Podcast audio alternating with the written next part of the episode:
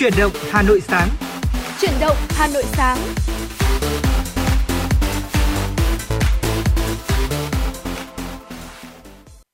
Trọng Khương và Phương Nga xin được chào đón quý vị thính giả đang đến với chuyển động Hà Nội sáng, được phát trực tiếp trên tần số 96 MHz của Đài Phát thanh và Truyền hình Hà Nội. Đồng thời chương trình của chúng tôi cũng được phát trực tuyến trên trang web hanoitv.vn. Xin được gửi lời chào buổi sáng tới quý vị à, thính giả trong buổi sáng thứ hai đầu tuần như thế này. Thưa quý vị, ngày hôm nay ra ngoài đường ở thời điểm sáng sớm mình nhận thức rõ là thời tiết của chúng ta đã có một chút khác biệt so với tuần trước ạ.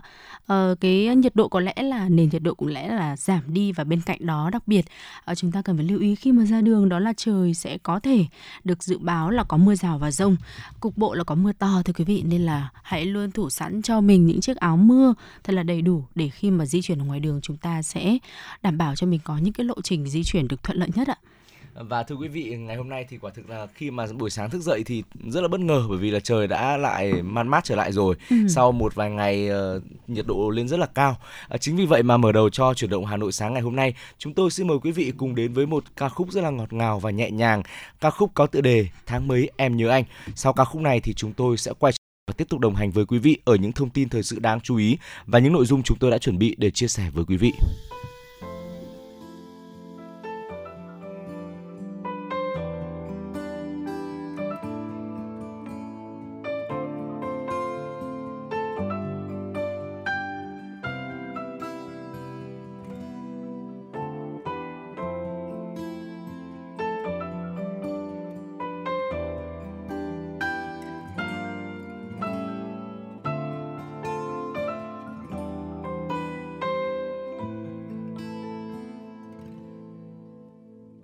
tháng tư về, cánh hoa phai tàn, mắt ướt nhòe nỗi đau vô lường. Tháng năm buồn vướng những phố phường, thấm thoáng bóng người thương. Bước trong cơn mưa rào tháng sau, chợt nhớ tới khi xưa tháng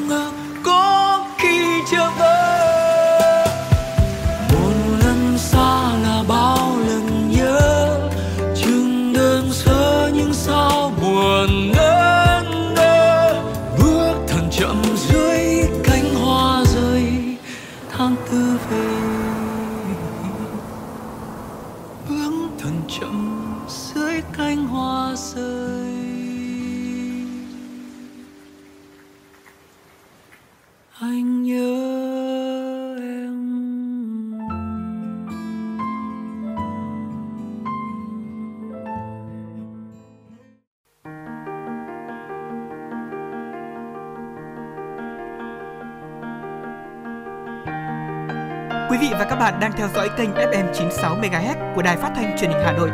Hãy giữ sóng và tương tác với chúng tôi theo số điện thoại 024 3773 6688. FM 96 đồng hành trên mọi nẻo đường. Quý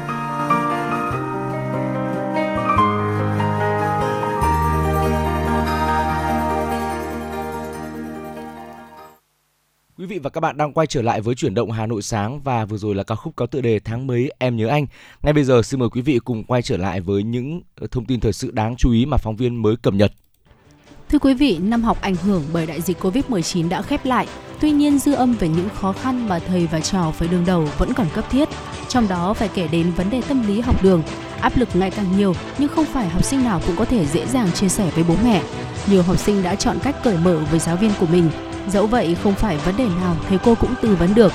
Do không có biên chế nên hầu hết cán bộ làm công tác tư vấn trong trường học đều là giáo viên kiêm nhiệm, theo số liệu thống kê của Bộ Giáo dục và Đào tạo, nếu tính riêng ở Hà Nội, chỉ có hơn 20 trường trung học có hoạt động tham vấn học đường khá bài bản. Mới đi vào hoạt động nhưng phòng tham vấn của trường trung học cơ sở Ngô Sĩ Liên nhận được sự hưởng ứng của nhiều học sinh, được vận hành theo tiêu chuẩn 3C là chuyên môn, chuyên nghiệp và chuyên trách. Ngoài việc tư vấn thì mô hình tham vấn này còn giúp nhận diện dự phòng những vấn đề tâm lý học đường có thể phát sinh. Tận dụng thời gian nghỉ hè, các trường học đang nỗ lực chuẩn hóa công tác tư vấn tâm lý học đường, sẵn sàng đáp ứng nhu cầu của học sinh trong năm học tới.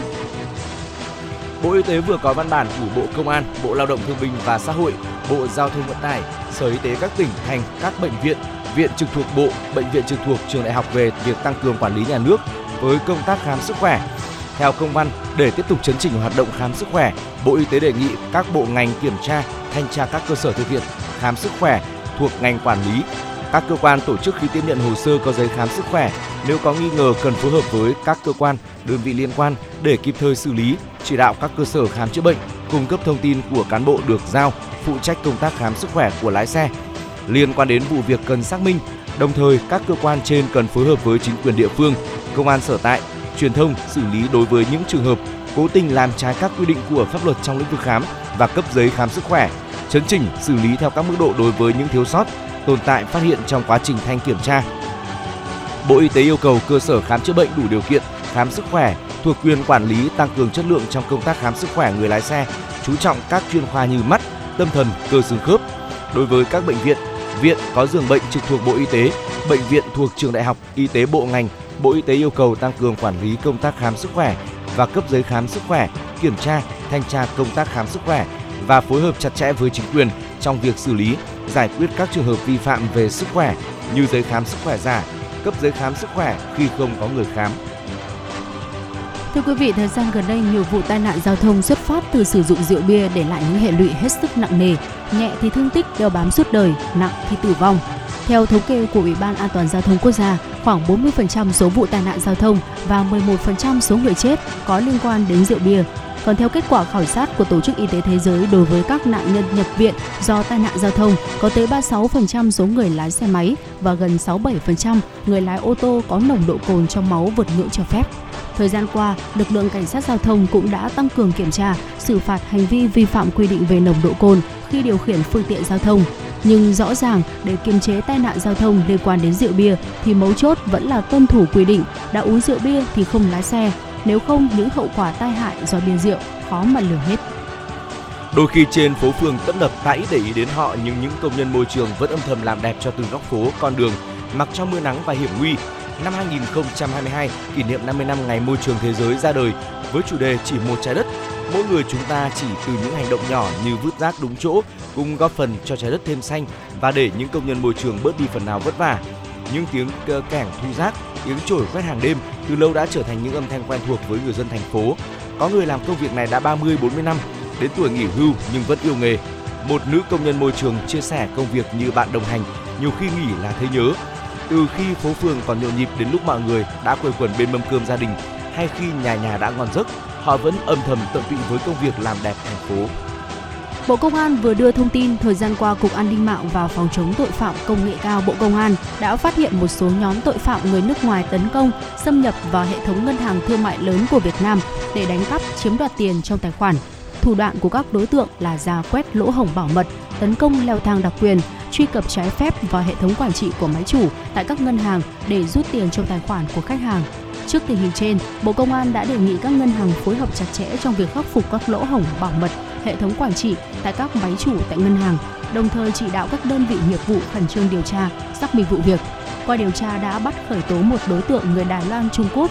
Hiện cơ quan điều tra Bộ Công an đang tiếp tục mở rộng điều tra để xử lý các đối tượng liên quan theo đúng quy định của pháp luật. Và đó là một số thông tin thời sự đáng chú ý chúng tôi cập nhật và gửi đến quý vị. Vẫn còn những thông tin đáng chú ý ở phần sau của chương trình. Còn bây giờ thì chúng tôi xin mời quý vị quay trở lại với không gian âm nhạc, cùng lắng nghe giọng ca Tùng Dương qua một liên khúc có tựa đề Quê nhà mẹ tôi.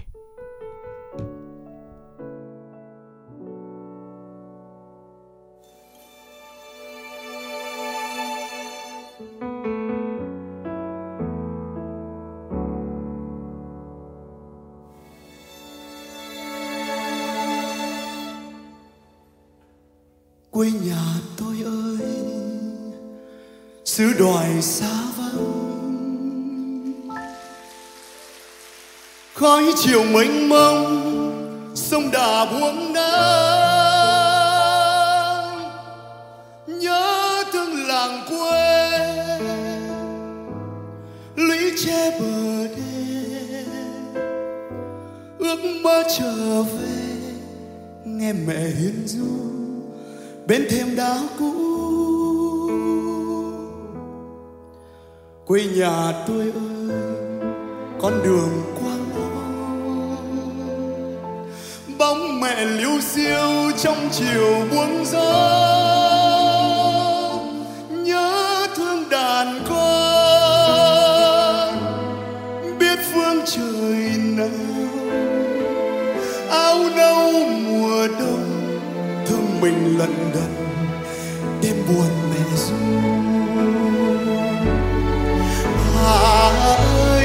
hoa bay lên trời, cây chi ở lại À ơi hoa cải lên trời, rau răm ở lại chịu lời đắng cay. À ơi em đi lấy chồng, anh vẫn một mình. À ơi tao dùng dân đình, thương anh một mình một mình nhớ em. À ơi, hoa bay lên trời.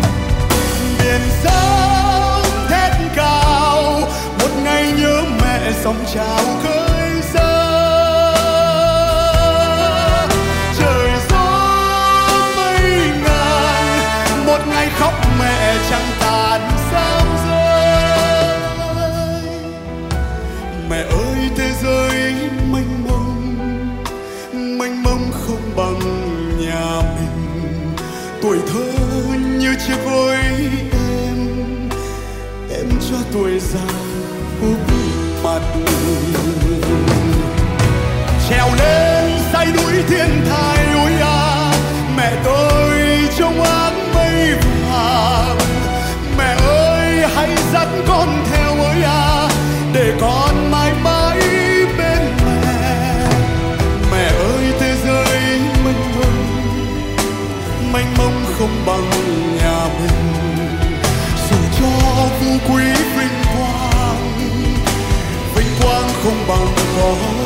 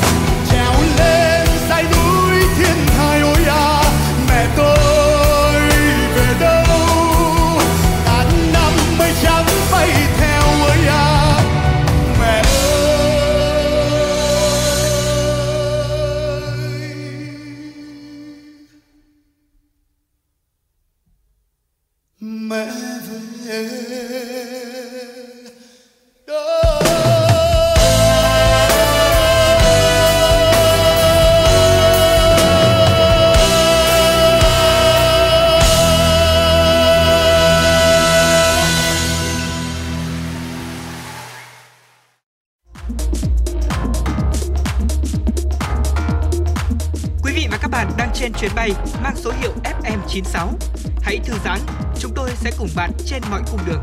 Hãy giữ sóng và tương tác với chúng tôi theo số điện thoại 024 3773 6688.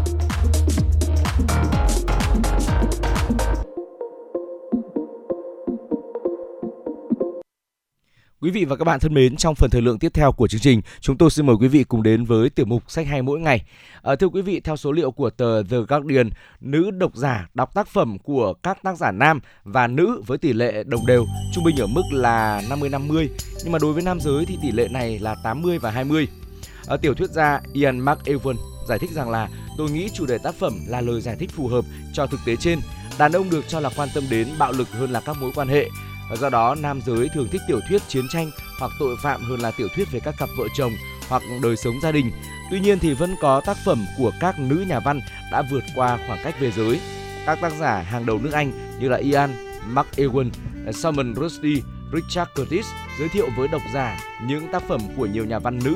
Họ cho rằng là có sức hút mãnh liệt với độc giả, với người đọc từ cả hai giới. Thưa quý vị, Missy Dalloway của Virginia Woolf, nhà văn uh, Saman Rushdie thì đã đọc lại tác phẩm này trong uh, năm nay và vẫn ngạc nhiên về các câu văn đẹp và khả năng của Woolf khi mà đi sâu vào đời sống nội tâm, suy nghĩ của các nhân vật. Theo Saman Rushdie, lý do đàn ông nên đọc tác phẩm này là để đi sâu được vào đời sống nội tâm của chính mình. We Had to Remove This Book của nhà văn Hannah Bovert thì uh, theo ông Ian McEwan, bối cảnh của tác phẩm được xây dựng đầy hấp dẫn, cách đội ngũ điều phối nội dung trẻ của một trang mạng xã hội phải đối mặt với những thông tin, nội dung độc hại, xúc phạm, lạm dụng và đưa ra quyết định bài đăng nào cần phải xóa. Cao trào diễn ra khi những ông chủ mạng xã hội thay đổi quy định và uốn cong đạo đức. Theo Mark Ewan, các nam độc giả có thể học hỏi được tinh thần chiến đấu mãnh liệt nhưng mà nội tâm cũng rất là dịu dàng và sẵn sàng đối mặt với khó khăn trong tác phẩm của Hannah Bovers. Tiếp theo là tác phẩm có tựa đề Middlemarch của George Eliot. Đối với Howard Jacobson, nhiều trang trong Middlemarch làm một kiệt tác của trí thông minh hấp dẫn, nơi từng hành động đều xuất phát từ suy nghĩ chín chắn. Nhà văn này cũng cho rằng một người đàn ông hay phụ nữ được coi là có học thức nên đọc tác phẩm này ít nhất là hai lần. Olive Kitteridge của Elizabeth True Với tác gia nổi tiếng Richard Curtis, Elizabeth True là nhà văn yêu thích của ông và Olive Kitteridge là một kiệt tác. Với giá trị nhân văn sâu sắc, nhân vật nữ chính đầy khuyết điểm nhưng có một nhân cách tốt. Những câu chuyện riêng biệt trong cuộc sống đã tạo nên một bức tranh tổng thể với ngôn từ được sử dụng hoàn hảo. Và cuốn sách tiếp theo đó chính là To Kill a Mockingbird của Harper Lee. À, ờ, cuốn sách này thì đã mang đến tầm nhìn về các vấn đề dân quyền ở Mỹ và hình mẫu của một người cha, một người đàn ông tốt mà Piaska từng đọc trong các tác phẩm văn chương. Và The God of Small Things của Anhati Roy. Theo đánh giá của nhà văn Stuart Turton thì đây là cuốn sách hoàn hảo, không có một từ nào được sử dụng lãng phí, mỗi từ đều toát lên một cái chất thơ riêng đó là một tác phẩm kỳ diệu nói về mọi điều quan trọng trong cuộc sống và được thể hiện một cách hài hước, cảm động và vui tươi. Tựa sách tiếp theo mà chúng tôi muốn giới thiệu đến quý vị là một cuốn tiểu thuyết rất là hay, đã có mặt từ năm 1920, có tên có tựa đề là Cherry của Colette.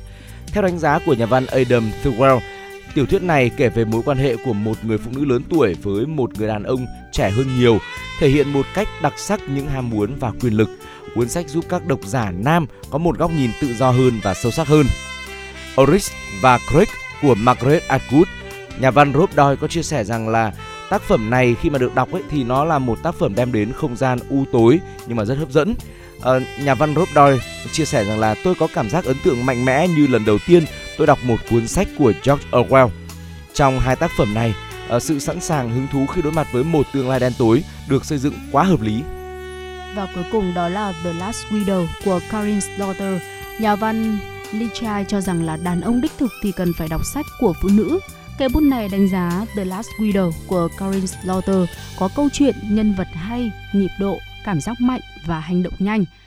Ờ, uh, The Great Diary of Adrian Moe uh, của Sue Townsend theo nhà văn John Boy, ai có thể ngờ rằng là hướng dẫn cơ bản để trở thành một người đàn ông lại được viết bởi một người phụ nữ. Đây không chỉ là một tác phẩm kinh điển của truyện tranh viễn tưởng mà còn là bức chân dung về một người đàn ông lãng mạn trải qua mọi điều mà chàng trai phải nếm trải và điều mà mọi đàn ông cần phải thấu hiểu. Thưa quý vị, đó là 10 tựa sách của những nữ tác giả rất là có sức hút với ờ, không chỉ các ờ, độc giả là nam giới đâu mà còn với rất nhiều đối tượng khác nữa và hy vọng rằng với những chia sẻ vừa rồi của chúng tôi, quý vị sẽ có cho mình những lựa chọn thật là hay để có thể ờ, giúp cho bản thân mình cũng như là người thân có được những có được những món quà, những tác phẩm sách thật là hay trong thời gian sắp tới nhé. Và nếu như quý vị biết được những tác phẩm nào của những nữ tác giả cũng rất là hay nữa, hãy cùng chia sẻ với chương trình để chúng tôi có thể là lan tỏa đến với tất cả quý vị thính thính giả. Ngay bây giờ xin mời quý vị quay trở lại với không gian âm nhạc, lắng nghe ca khúc có tựa đề Hoa tím ngoài sân và sau đó thì chúng tôi sẽ quay trở lại và tiếp tục đồng hành với quý vị.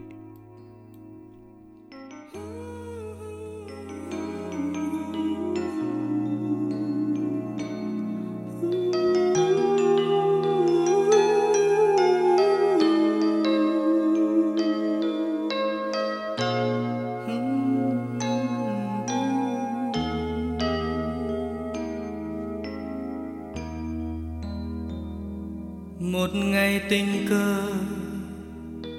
Trên đường phố tôi có bàn chân em. Mặt trời thì hồng, còn trên cây khế có nhiều tiếng chim.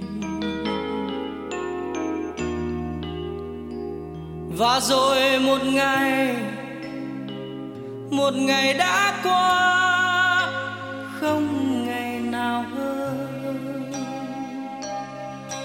phương vẫn đợi. Mà đâu thấy đâu thấy bước chân em.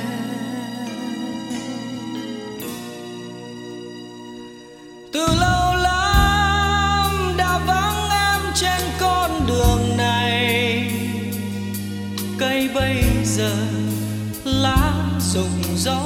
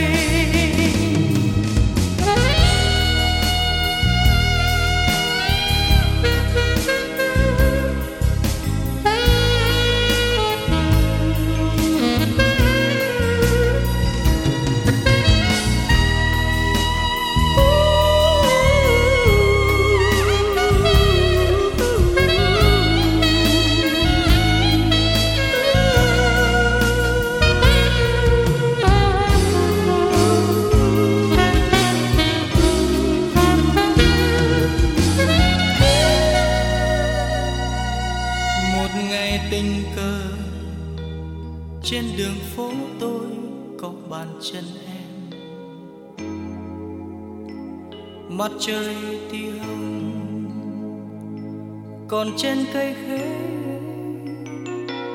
có nhiều tiếng chim. Và rồi một ngày một ngày đã qua, không ngày nào hơn, con đường vẫn đợi, mà đâu thấy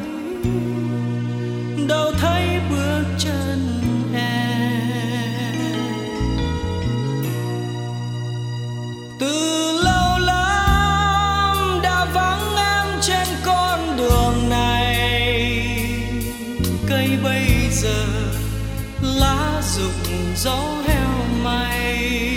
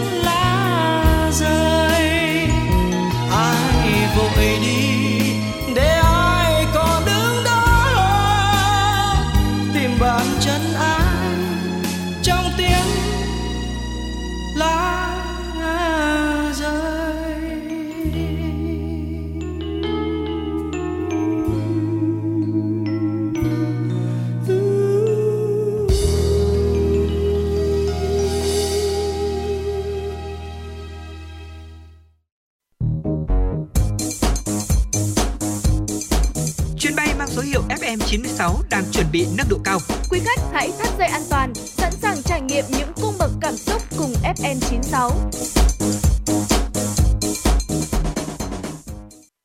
Quý vị và các bạn vừa cùng chúng tôi lắng nghe ca khúc rất là ngọt ngào có tựa đề là Hoa tím ngoài sân và quay trở lại với chuyển động Hà Nội sáng. Hãy cùng tiếp tục đồng hành với Trọng Khương và Phương Nga ở một số những thông tin thời sự đáng chú ý quý vị nhé. Thưa quý vị, Việt Nam là quốc gia dẫn đầu Đông Nam Á về chuyển đổi năng lượng sạch. Đây là nhận định được đưa ra trên một tạp chí của Anh. Bài viết đưa ra dẫn chứng trong 4 năm tính từ 2017 đến 2021, tỷ trọng điện lượng mặt trời tại Việt Nam đã tăng từ mức gần như bằng không lên gần 11%, tốc độ tăng còn cao hơn so với Pháp hay là Nhật Bản. Đến năm ngoái, Việt Nam đã trở thành nhà sản xuất điện mặt trời lớn thứ 10 thế giới. Bài viết đánh giá Đông Nam Á là một trong những khu vực trên thế giới dễ bị tổn thương nhất trước biến đổi khí hậu, nhưng khu vực này dường như chưa quan tâm đến việc từ bỏ nhiên liệu hóa thạch. Và để thực hiện mục tiêu này, các quốc gia Đông Nam Á khác có thể rút ra kinh nghiệm từ Việt Nam. Theo đó, Việt Nam đã tăng gấp 4 lần công suất điện gió và điện mặt trời so với năm 2019. Bài viết khẳng định thành tích phi thường này chủ yếu nhờ ý chí chính trị và các động lực thị trường. Cải cách giúp các nhà đầu tư nước ngoài dễ dàng kinh doanh tại Việt Nam hơn cũng đã giúp ích. Tuy nhiên, theo bài viết, nếu hy vọng đạt được mức phát thải dòng bằng không vào năm 2050, Việt Nam sẽ phải nỗ lực nhiều hơn nữa. Theo công ty tư vấn Dejansira, nhu cầu năng lượng ở Việt Nam đã tăng khoảng 10% mỗi năm trong thập kỷ qua. Thưa quý vị, thông, thông tin từ Trung tâm Điều độ Hệ thống Điện Quốc gia cho biết, khả năng phát từ nguồn điện gió trên toàn quốc trong tháng 4 và tháng 5 năm 2022 vẫn chỉ đạt mức thấp so với tổng công suất lắp đặt. Với tổng công suất lắp đặt nguồn điện gió toàn quốc đã được công nhận vận hành thương mại COD và đưa vào vận hành đến nay là 3.980 MW thì qua số liệu thống kê cho thấy vẫn duy trì tình trạng không nhiều, thời điểm điện gió phát cao hơn mức 2.000 MW trong tháng 4 và năm vừa qua. Chỉ có tổng cộng khoảng 7 ngày trong tháng 4 và có duy nhất một ngày trong tháng 5. Tổng công suất điện gió toàn quốc phát được cao hơn mức là 2.000 MW. Thậm chí tình trạng tổng công suất phát của điện gió toàn quốc xuống thấp còn dưới 1.000 MW vẫn diễn ra phổ biến trong tháng 4 và tháng 5 năm 2022. Có thời điểm khả năng phát điện từ gió rất thấp, gần như không đáng kể, tương tự như tháng 3 năm 2022. Qua theo dõi vận hành thực tế trong vài tháng qua cho thấy công suất phát điện gió thường xuyên biến động lớn hàng ngày, thậm chí biến động mạnh giữa những thời điểm khác nhau trong ngày. Việc theo dõi khả năng phát điện gió vẫn sẽ tiếp tục được duy trì để theo dõi biến động theo mùa gió trong năm. Như vậy, việc thiếu ổn định về công suất phát điện từ những nguồn điện gió hiện tại cũng dẫn tới khả năng hỗ trợ tăng cường phát điện cho hệ thống điện quốc gia hiện nay vẫn chỉ ở mức thấp.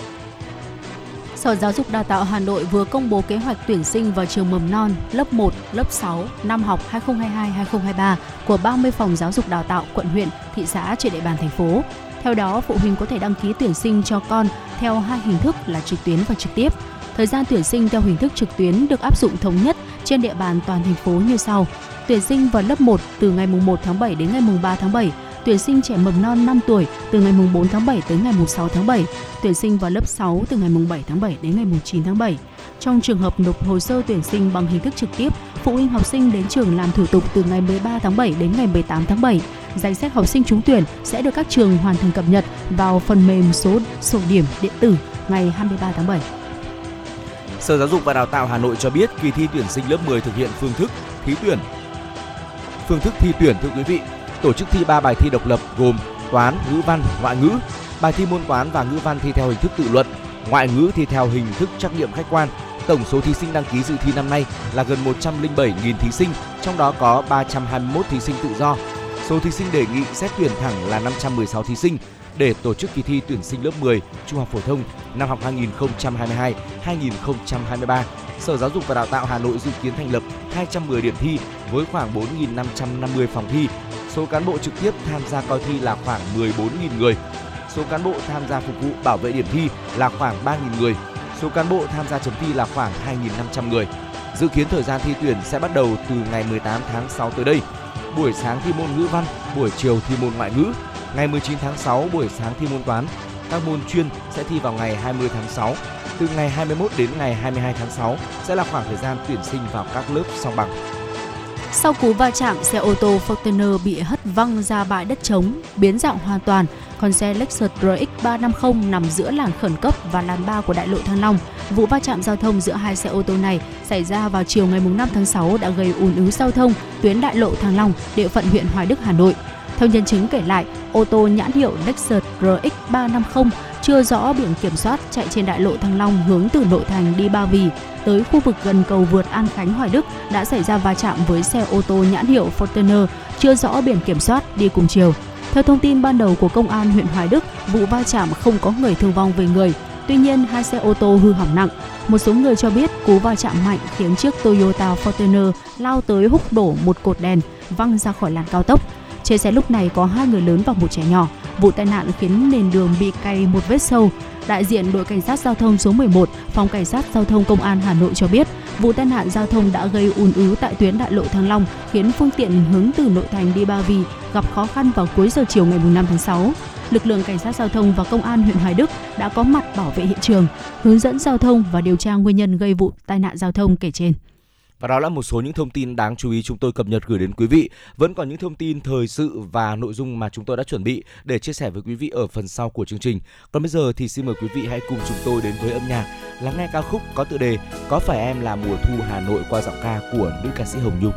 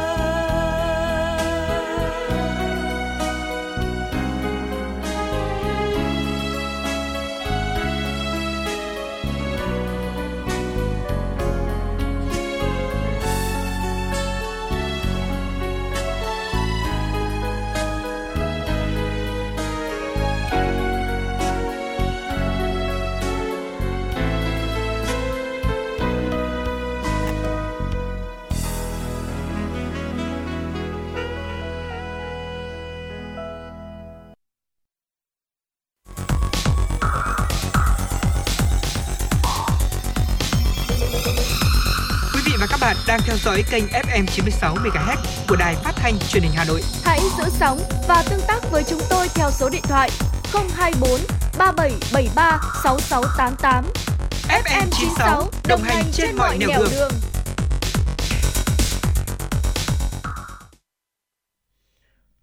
Quay trở lại với chuyển động Hà Nội sáng, xin mời quý vị hãy cùng chúng tôi dành thời gian đến với một số những những thông tin thời sự đáng chú ý mà phóng viên mới cập nhật.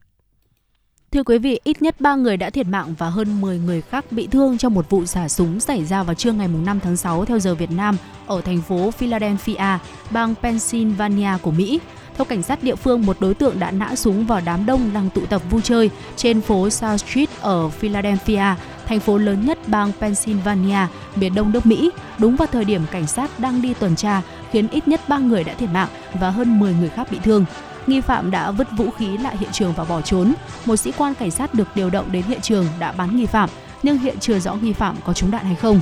Cảnh sát Mỹ cho biết vào thời điểm xảy ra vụ xả súng, có hàng trăm người đang tụ tập vui chơi dịp cuối tuần. Trên tài khoản Twitter, cảnh sát thành phố Philadelphia khuyến cáo người dân tránh đến khu vực xảy ra xả súng. Vụ việc đang được điều tra làm rõ. Trước đó trong năm 2021, nước Mỹ ghi nhận 693 vụ xả súng, trong đó có 34 vụ xảy ra tại các cơ sở giáo dục. Con số 2 năm trước đó lần lượt là 611 và 417 vụ. Thưa quý vị, số ca nhiễm Covid-19 ở Ấn Độ đang có xu hướng gia tăng. Trong 24 giờ qua, nước này ghi nhận hơn 6.200 ca mắc mới, mức cao nhất trong gần một tháng qua. Phần đông số ca nhiễm mới tại Ấn Độ được ghi nhận ở thành phố Mumbai. Với tình hình số ca nhiễm đã ít hơn so với thời kỳ cao điểm và chính phủ nới lỏng các biện pháp hạn chế, người dân Hà Nội đã không chấp hành việc đeo khẩu trang và giữ khoảng cách an toàn để phòng ngừa virus lây lan. Chính vì vậy mà nhà chức trách Ấn Độ kêu gọi người dân không từ bỏ các biện pháp phòng dịch thiết yếu, đảm bảo an toàn cho cộng đồng. Trước đó vào ngày 3 tháng 6, Ấn Độ xác nhận 4.041 ca nhiễm COVID-19 mới, mức cao nhất tính theo ngày kể từ ngày 11 tháng 3. Số ca mắc tăng cao làm dấy lên lo ngại về một làn sóng đại dịch đang âm thầm lớn dần tại quốc gia đông dân số 2 thế giới này. Tỷ lệ dương tính hàng ngày đang là 0,95%, trong khi tỷ lệ dương tính hàng tuần có xu hướng tăng. Bang Maharashtra, điểm nóng trong các làn sóng dịch Covid-19 trước đó tại Ấn Độ, một lần nữa có số ca nhiễm tăng mạnh, tỷ lệ dương tính vượt 8%. Thủ phủ Mumbai của bang này ghi nhận số trường hợp nhập viện trong tháng 5 tăng 231% so với tháng 4. Ấn Độ đã thực hiện hơn 1,87 tỷ mũi tiêm trong nỗ lực tiêm hai mũi vaccine cho những người từ 12 tuổi trở lên. 12 người đã tử vong và 13 người khác bị thương trong vụ cháy nhà máy tại thành phố Harper, bang Uttar Pradesh của Ấn Độ. Ở điều tra sơ bộ thì nhà máy này đã bị cáo buộc sản xuất pháo hoa bất hợp pháp mặc dù đã có giấy phép để sản xuất thiết bị điện tử. Nhà máy được đặt tại địa điểm của Tổng công ty Phát triển Công nghiệp bang Uttar Pradesh ở khu vực Dhaulana, thành phố Harper. Giới chức địa phương cho biết hơn 20 lính cứu hỏa đã được điều động khẩn cấp đến hiện trường vụ cháy nhà máy hóa chất. Hầu hết những người thiệt mạng là công nhân đang làm việc tại nhà máy. Theo lực lượng cảnh sát sở tại, họ nhận được tin báo về vụ cháy vào khoảng 14 giờ 30 không có hóa chất hay là lò hơi ở bên trong khuôn viên nhà máy. Các hạt nhựa và những vật liệu khác được tìm thấy tại chỗ sau vụ cháy nổ khiến chúng ta tin rằng bên trong họ đang sản xuất pháo hoa. Theo ước tính của chúng tôi, có 27 công nhân làm việc bên trong nhà máy. Số ca tử vong dự kiến sẽ tiếp tục tăng vì có nhiều người bị thương nặng. Tai nạn lao động xảy ra khá thường xuyên tại Ấn Độ với nguyên nhân chủ yếu là do công nhân vi phạm các quy tắc an toàn lao động. Thưa quý vị, Malaysia đã đón hơn 1 triệu du khách kể từ khi nước này mở cửa biên giới vào ngày 1 tháng 4. Số lượng trên đạt hơn 50% so với mục tiêu mà chính phủ Malaysia đặt ra, đó là đón 2 triệu khách quốc tế trong năm nay. Phát biểu với báo giới trong ngày 5 tháng 6, Bộ trưởng Bộ Du lịch, Nghệ thuật và Văn hóa Malaysia Nancy Sukri cho biết đa số du khách nhập cảnh Malaysia đến từ Singapore và dự kiến sẽ có thêm nhiều khách du lịch từ Nhật Bản, Iran và Hàn Quốc. Nhằm thu hút khách du lịch, các cơ quan quản lý thuộc Bộ Du lịch Nghệ thuật và Văn hóa Malaysia đã đưa ra nhiều chương trình khuyến mại cung cấp vé máy bay và khách sạn lưu trú với mức chiết khấu lên tới 35% đến hết tháng 6 năm 2022. Bà Nancy Sukri cho biết Malaysia dự kiến sẽ thu hút 2 triệu lượt khách du lịch quốc tế trong năm nay với 8,6 tỷ ringgit doanh thu từ du lịch sau khi mở cửa trở lại biên giới của đất nước từ ngày 1 tháng 4. Phát biểu trước báo giới tại sân bay quốc tế Kuala Lumpur, KLIA ngày 1 tháng 4 khi chào đón 220 hành khách đến Malaysia từ Abu Dhabi, Bộ trưởng Nancy cho biết việc mở cửa biên giới trở lại từ ngày 1 tháng 4 sẽ mang lại sự phục hồi lớn cho ngành du lịch.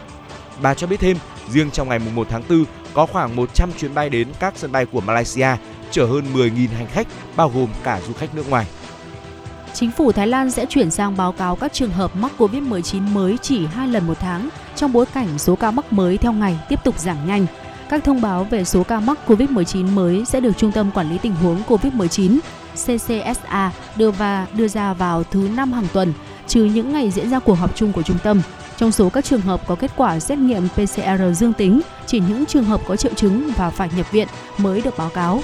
Theo tiến sĩ Sumani Wacharasin, trợ lý phát ngôn viên của CCSA, do số ca mắc COVID-19 ở tình trạng nặng và bị tử vong ở Thái Lan đang giảm dần, nước này sẽ tiến tới dỡ bỏ các biện pháp kiểm soát dịch bệnh được áp dụng trước đó. Thái Lan đã cho phép du khách quốc tế nhập cảnh vào nước này mà không cần phải cách ly, đồng thời cho phép mở cửa trở lại một số địa điểm vui chơi giải trí về đêm. Với việc nới lỏng các quy định phòng chống dịch, ông Sumani cũng cảnh báo số ca mắc COVID-19 có thể tăng trở lại, kêu gọi người dân tiếp tục tuân thủ nghiêm túc các biện pháp phòng dịch, bao gồm tiêm tăng cường các mũi vaccine ngừa COVID-19, đặt mục tiêu an toàn chuyển sang giai đoạn coi COVID-19 như một bệnh đặc hữu. Bộ Y tế Công cộng Thái Lan đang triển khai các công tác cần thiết nhằm đảm bảo đủ giường bệnh, phác đồ điều trị và đội ngũ y bác sĩ phục vụ bệnh nhân. Quý vị và các bạn thân mến, đó là một số những thông tin thời sự quốc tế đáng chú ý mà chúng tôi cập nhật và gửi đến quý vị. Và tiếp nối chương trình ngay bây giờ, chúng tôi xin mời quý vị cùng đến với chuyên mục Thông điệp ngày mới. Quý vị thân mến, không phải là ai cũng hiểu ra vì sao tích đức hơn tích tiền, vì chúng ta bận bôn ba, xuôi ngược cũng chỉ vì mong muốn là tích góp tiền của để có được cuộc sống sung sướng và để cho con cái đỡ khổ. Vậy vì sao tích đức lại hơn tích tiền? Hãy cùng lắng nghe những chia sẻ ngay sau đây của chuyển động Hà Nội để hiểu hơn quý vị nhé. Thưa quý vị, có đức, có phúc báo, ắt có tiền bạc. Có người làm gì cũng đều kiếm được ra tiền, có người thì ngược lại. Còn nỗ lực nhiều đi nữa cũng chỉ có thể đủ nuôi sống bản thân. Đây chính là vấn đề nằm ở phúc báo. Đi tìm câu trả lời cho câu hỏi vì sao tích đức hơn tích tiền, bạn sẽ hiểu rằng thành tựu của một người đều dựa vào phúc báo cộng với trí tuệ mà thành. Có những người hiểu biết, có trí tuệ, ham học hỏi đấy, nhưng vẫn không có cơ hội giàu có vì họ không có đủ phúc báo, dù làm ăn, đi ra ngoài xã hội kiếm tiền đều sẽ rất khó khăn. Đọc sách luôn là ưu tiên, nhưng nếu nhưng mà nên hiểu, kiếm tiền và đọc sách lại là hai việc khác nhau. Từ đây bạn cũng đã tìm ra được câu trả lời cho những ai vì sao giỏi thế mà vẫn nghèo. Phúc báo đứng trước cả trí tuệ. Hơn nữa, phúc báo của một người đều phải từ bản thân người ấy tự bồi đắp, ngay cả những người thân cũng không cách nào có thể thay thế họ được. Ví dụ như cùng sinh trong một nhà, nhưng người nhiều phúc báo hơn thì dễ giàu có hơn. Thưa quý vị, phúc phận do đức mà đến, tổ tiên không tích đức cho con cháu, con cháu không có phúc để hưởng thụ thì sẽ dễ phá sản. Con trẻ cũng có phúc báo và nghiệp lực của riêng chúng, cha mẹ không cách nào thay thế cho con trẻ. Vậy thì điều cha mẹ có thể làm được là giúp cho con trẻ nuôi dưỡng và bồi đắp phúc đức. Con trẻ đủ kiến thức, hiểu biết và cộng thêm phước báo thì không nhất thiết phải dùng đến tiền của để lại. Vì có cố gắng để lại nhưng với sự kém cỏi của mình thì tiền bạc bao nhiêu cũng tiêu tán hết. Cho nên chỉ bằng từ nhỏ đã nuôi dạy chúng trở thành người đức độ, hiểu biết. Không nên xem nhẹ phúc báo.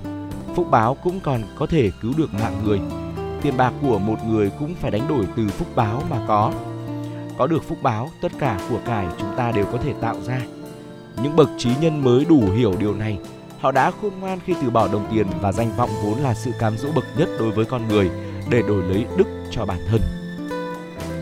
Khi lìa đời, tiền mất đi, phúc báo ở lại.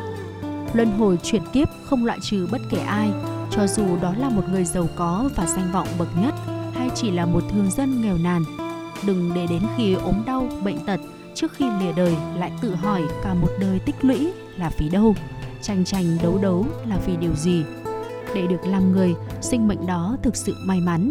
Nhưng con người khi sinh ra không mang đến cõi đời này bất cứ thứ gì, nhỏ bé, trần trụ và chỉ có vậy. Lúc nhắm mắt xuôi tay, cho dù trong cuộc đời có kiếm bộ tiền, có làm ông to, bà lớn, vẫn chẳng thể mang theo. Cái duy nhất gắn liền với chúng ta đó là nghiệp tích tụ từ việc thiện và ác mà họ đã thực hiện khi làm kiếp người. Thử hỏi giàu có thì bạn có thể mua nổi đức nếu số tiền tài và danh vọng đó được tích lũy từ những hành vi tạo nghiệp nặng qua tranh giành cưỡng đoạt và làm hại người khác. Tiền bạc và danh vọng đối với một người khi đã nhắm mắt xuôi tay không là gì cả, thậm chí còn mang tới cái nợ lớn cho họ để rồi phải chịu phán xét nghiêm minh của luật nhân quả. Đây chính là tính trọng yếu của phúc báo. Tiền bạc có thể bị người khác đoạt mất đi, nhưng phúc báo thì người khác không cách nào có thể chiếm được. Có một câu chuyện về ờ, cuộc sống, ừ, câu chuyện liên quan đến việc tích đức, tích tiền như sau, chúng tôi xin được chia sẻ với quý vị. Thời vua Càn Long bên Trung Quốc, nhờ được mùa mà Chu Thánh Trương với 100 mẫu ruộng, ông có được mùa bội thu. Ông còn bỏ ra nhiều tiền mua thêm nhiều thóc về dự trữ và ông sở hữu khoảng 480.000 kg tính theo đơn vị hiện tại. Nhưng ngay năm sau đó, ở đâu cũng mất mùa, cả hai vụ lúa trong năm đều không được là bao và giá tăng lên vụt vụt. Ông Chu Thành Trương vẫn nhất quyết không bán, đợi đến lúc mùa đông, thương nhân không có cách nào đi lại bằng thuyền được. Hơn nữa, toàn bộ thóc gạo cũng đã được tiêu thụ hết, chỉ có duy nhất gia đình ông Chu Thành Trương là còn thóc dự trữ.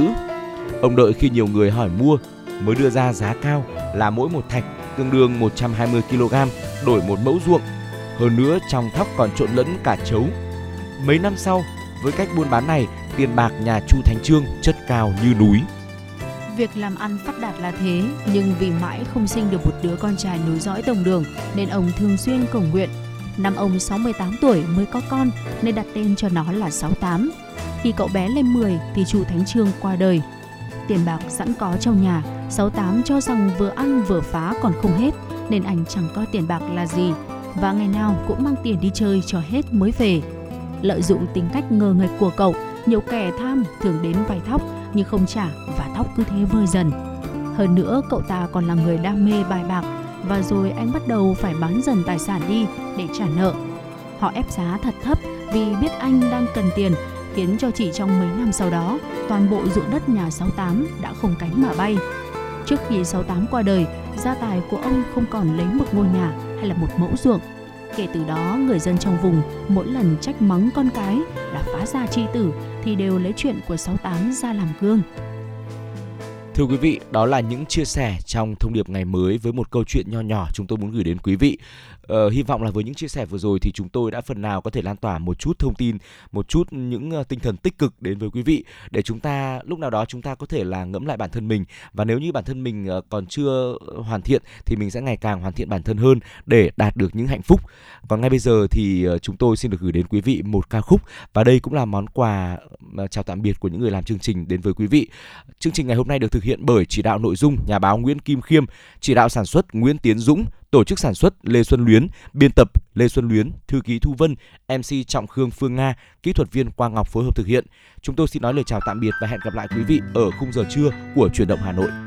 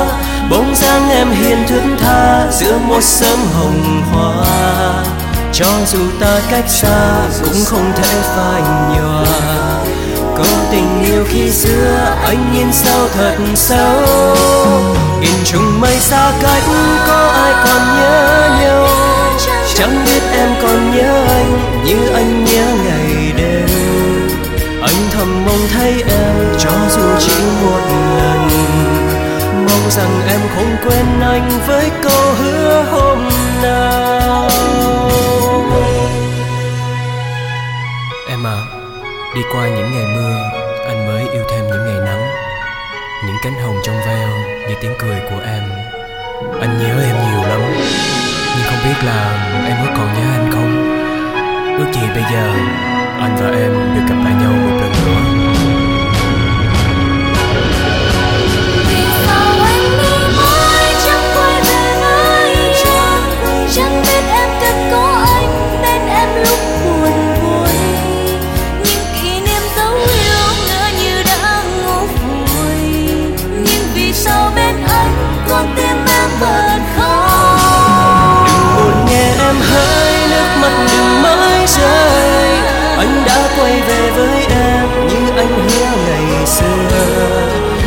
ngày anh với em sẽ không phải xa rời. Vì tình yêu anh trao em khắc sâu đến muôn đời. Sau này em với anh sẽ không phải xa rời. Vì tình yêu ta trao nhau khắc sâu đến muôn đời.